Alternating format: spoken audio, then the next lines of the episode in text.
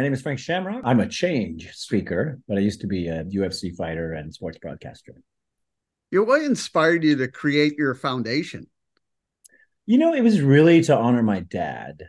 Um, what he had done, my adopted dad, Bob Shamrock, what he had done for me was just so powerful. And when I, you know, when I made it, when I retired and I, and I'd kind of become really successful, I realized that um, I was still doing all the stuff he taught me. I just wasn't doing it, you know, formally. And so we decided to like formalize and and you know really create um, a group that's you know focused on doing what he was doing and keeping that legacy going.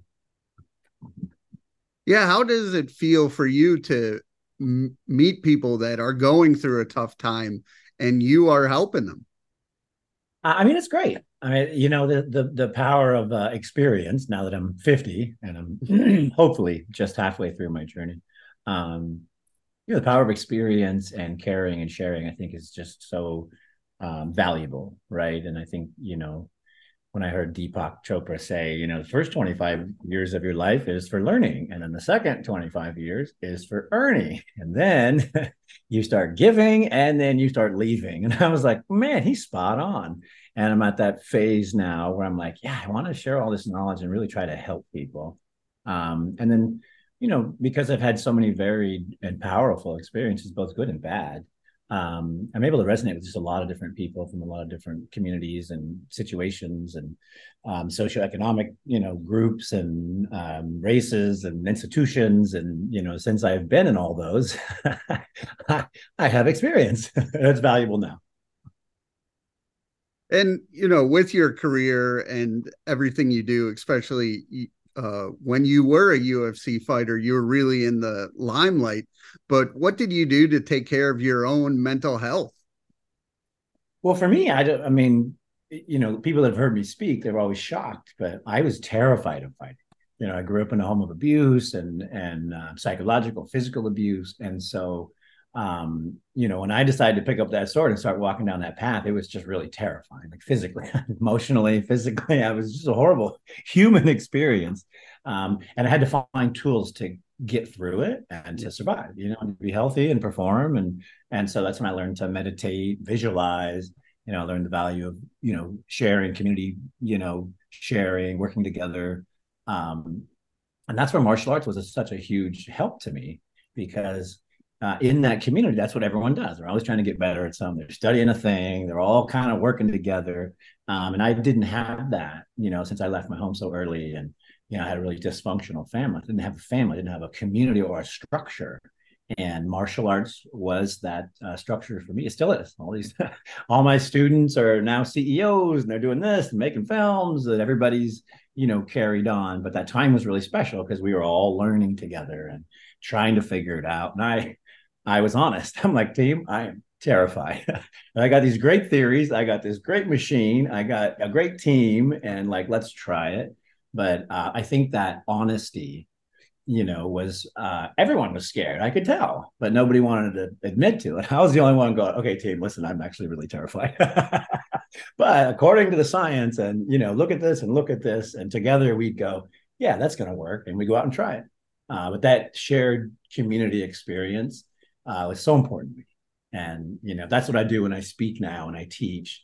Um, I'm trying to get everybody into that, you know, shared community experience. Yeah, with speaking, what is it like to, you know, get your own message out there to inspire others? Well, I'd love to say it's liberating and wonderful, but Max, I was I've always been terrified of speaking. I think it comes from the abuse and like all the things that happened to me. Right. So um I don't I don't hear it from my other speaker colleagues, but each speech for me is like a huge hurdle and it's, you know, a piece of me and I'm on this journey and um, because I'm actually afraid of public speaking. It quite frightens me. so I keep doing it. And I feel like there's something there that I need to kind of work through from the fear standpoint. And then maybe just from my own yeah who knows but i keep doing it and it feels great and then i see the impact you know i see the impact it has i i see the minds change open up you know i see the the the the, the tumblers click and they go oh it makes perfect sense you know and then we can get down and do work and um i mean this is a program i've been working on for I don't know, almost 30 years now. the program to survive and be successful. Well, I like that what you said is, you know, you're terrified of speaking, but you're getting a message out, and that, you know, helps alleviate stigma.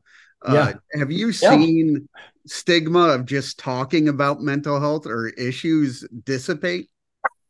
Yeah, 100%. And that's where, you know, what, what I mean, the biggest thing is that you think it's your own experience and you, you know, so, and then it's so it's usually really hard or you know it's usually really isolating or lonely or whatever and and it's hard to share that with just some random person but what i've learned is everyone's going through it and you know only in the pandemic did the earth and everybody have a stop have a chance to experience the same trauma at the same time and so, do you know what I mean? It's never happened. We've never stopped everything. And we're like, what are we going to do? What's going to happen next? Oh my gosh, you know what? And so, you know, the stress of that on society, on individuals, on groups, on companies is is is just now, you know, blossoming, right? Because it was a really powerful thing that happened. Um, but it made everyone go, wow, we should address mental health for real and it went you know instantly to the globe number one global problem which is hey we should talk about this and just talking is the biggest thing because everyone thinks oh ah, i'm alone. I live in my own world and no one knows how painful it is and how horrible it is. And and what you don't realize is your neighbor's doing the same thing and had the exact same thing and they're just as as nervous about talking about it. But we spent you know 50 years making it not cool and people were crazy and there's something wrong with them and you know when i saw a psychiatrist when i was a kid they're like i told them hey i'm being locked in closets. This really is, is stressing me out. And they're like well that won't bother you. You know what you got to stop doing is committing crimes because you're going to get in trouble for that. I'm like what? But we didn't know. The doctors didn't know that it messed up children you know for a long long time and so all this is now coming to head. And now it's like we can talk about it. And it's like, will we? And who will, you know, who will take the lead? And making the film was, I mean, so courageous for Mauro Ranallo. I mean, you know, I've seen his struggle for a decade, yeah. and he's my best bro. I'm like, you know, I watch him really struggle with severe mental illness. Um, and he just keeps going. Like he just he's like, oh well, you know, let's keep going. Let's let's try this one. And um, you know the joy I get in seeing you know him prosper yeah. off these crazy programs that I'm writing and studying, and it's like you know knowledge I'm acquiring by talking to people, and people share with me, and and now we have programs in place for his care and others' care, and we use that model for other people. So um, yeah, that's where my passion and and and purpose comes from. I think because it's my skill. yeah, uh, I mean, Mauro, he's one of the people that came out publicly with bipolar disorder uh, when I was uh, I was diagnosed with bipolar disorder 2 in 2019 and he was one of the only people out with that story that helped but uh, now I'm trying to find well what I'm doing is creating videos so people could see everyone's going through something yeah. but how important is it to have role models like Mauro to help even your mission?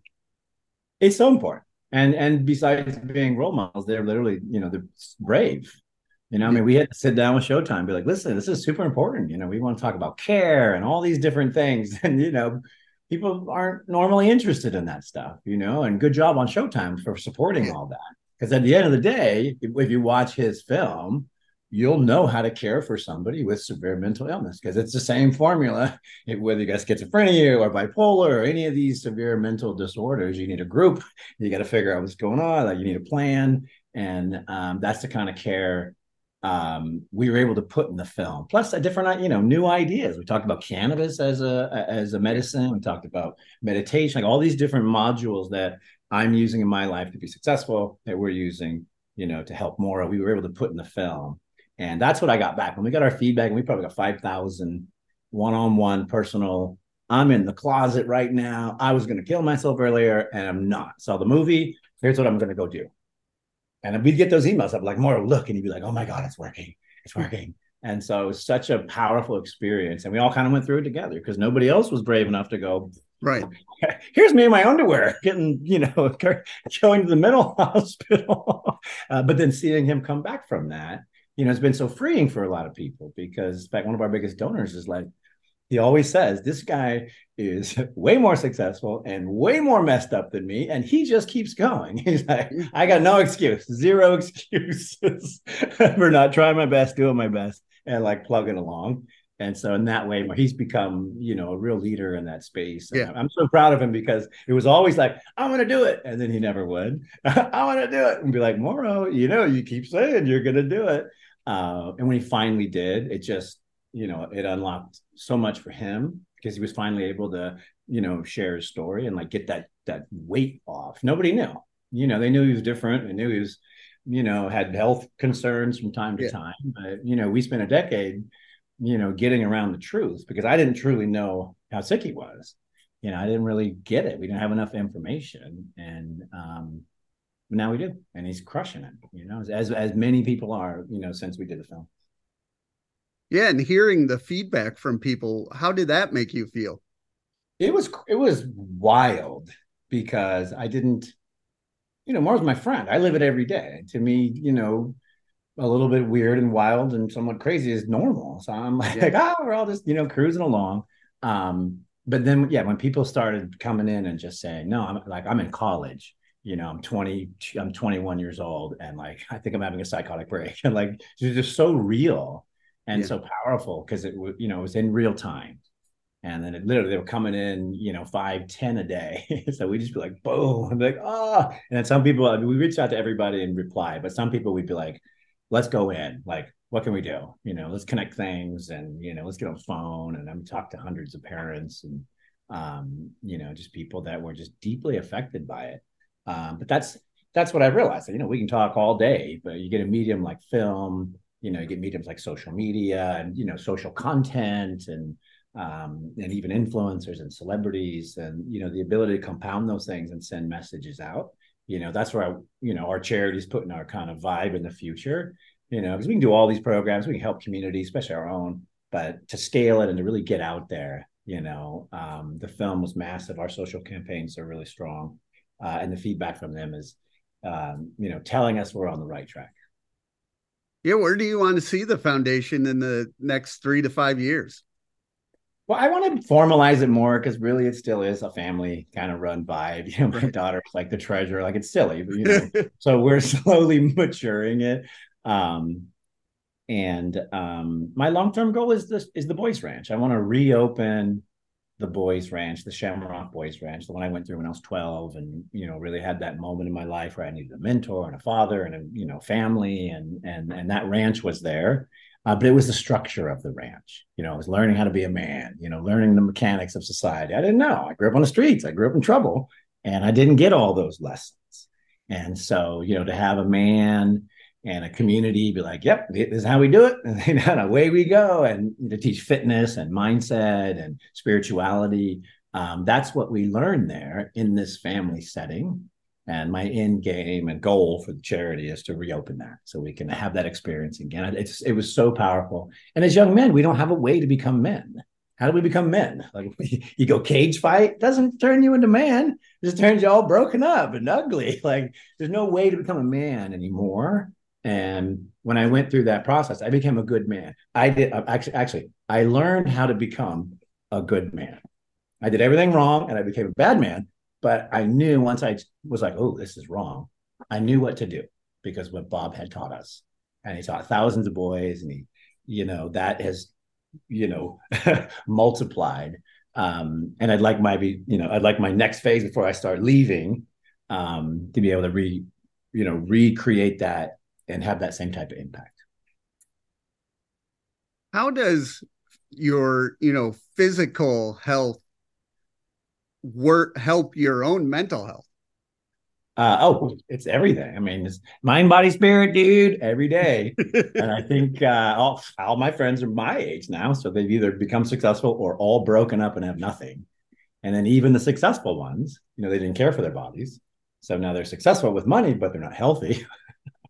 so we're all in the same everyone's crooked and broken it's like yeah i learned um just partly because i was so afraid Like I have to care for my mind because when this thing goes, I'm done. You know, I can't get punched in the head because this is my supercomputer. Right. So I really took these things seriously and I really learned about it. My coach said, "Don't worry about it. It doesn't hurt." And I go, "All right, sir. Well, if I could explain the science to you about the brain, you know, like it makes no sense. It doesn't hurt. Like where does the impact go? What? What?